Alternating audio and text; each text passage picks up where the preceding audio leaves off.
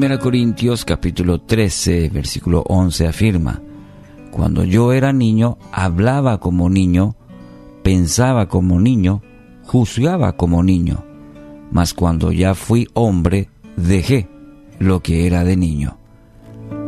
El título para esta mañana, Evidencias de una madurez espiritual.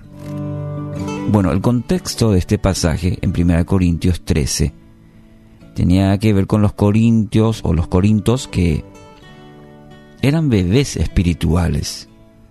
¿Y por qué? Y, y, porque se esforzaban por lo temporal y descuidaban aquello que era realmente esencial o permanente.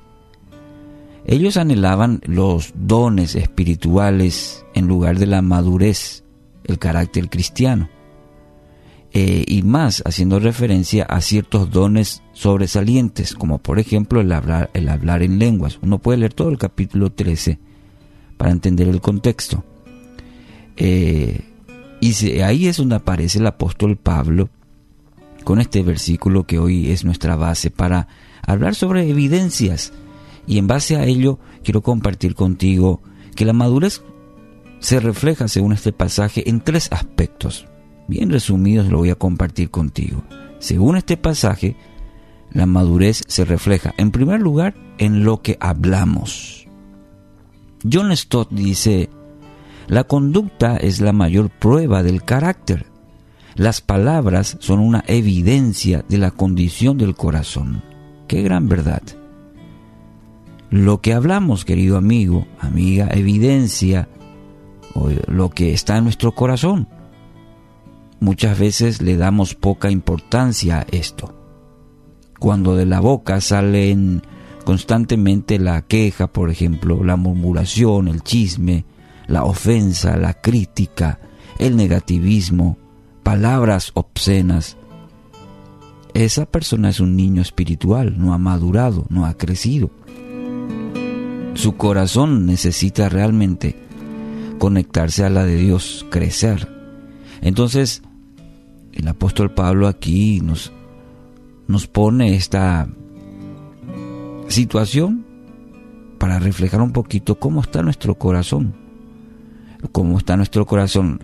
Habla la boca, decimos en ese texto. La abundancia del corazón, lo que mina, lo que permea, lo que abunda en el corazón es lo que expresamos.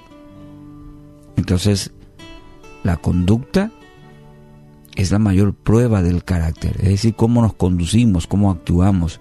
Y en tal sentido, las palabras son una evidencia de cómo está nuestro corazón. Entonces, la, según este pasaje, la madurez se refleja en lo que hablamos. En segundo aspecto, se evidencia o se refleja en lo que pensamos. Proverbios 23, 7 dice, el hombre es como piensa. En otra versión dice, tal es su pensamiento, tal es él. Y qué gran verdad, los pensamientos. La Biblia habla y mucho sobre el pensamiento y inclusive nos pone un parámetro que tenemos la mente de Cristo. Entonces debemos cuidar y mucho nuestros pensamientos.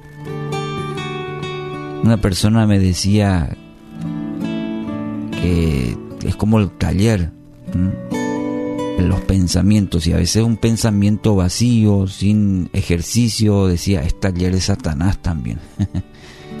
Entonces, lo que dejamos entrar en nuestra mente se va a reflejar también en nuestro carácter. Por eso es que es muy importante analizar, analizarnos, dejar que el Espíritu Santo nos muestre y nos haga ver también lo que dejamos entrar en nuestros pensamientos, porque eso se va a reflejar en nuestro carácter.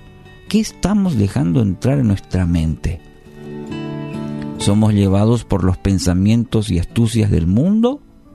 ¿O nos nutrimos de la palabra de vida? Nos nutrimos de la comunión con Dios. Tenga mucho cuidado. Hoy, el tiempo en el que usted y yo estamos viviendo es un, es un escenario muy difícil porque hay tantos pensamientos y usted y yo estamos desafiados cultivar en tal sentido, a tener mucho cuidado lo que pensamos porque eso también se va a reflejar en nuestra madurez. Y tercer aspecto, según este pasaje, la madurez se refleja en lo que juzgamos. Otro aspecto muy importante, la manera que juzgamos, razonamos también revela nuestra madurez cristiana. Por ejemplo, lo que yo digo nomás está bien, todo el mundo está equivocado. Solo, se suele escuchar esto. ¿eh? Proyectamos muchas veces nuestro problema. Somos rápidos para juzgar a los demás y no para hacerlo con la misma vara nuestras actitudes. Cuidado, lo que juzgamos también evidencia, refleja nuestro carácter.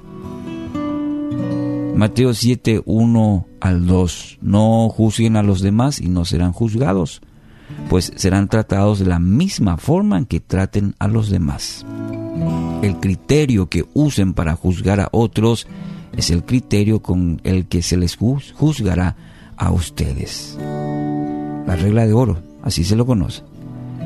Debemos examinar nuestras motivaciones, conductas, en vez de criticar a los demás. Es muy importante este aspecto. Lo que nos molesta en otros, mire, mayormente son los defectos que no nos agradan de nosotros mismos. Y esto también es señal de madurez cristiana. Bueno, ahí están los tres elementos, principios en base al texto de hoy, 1 Corintios 13, 11. La madurez se refleja entonces en lo que hablamos, en lo que pensamos y en lo que juzgamos. Así que hoy, querido oyente, ejercítese. Hagamos esto. Nos ejercitamos en estos tres aspectos.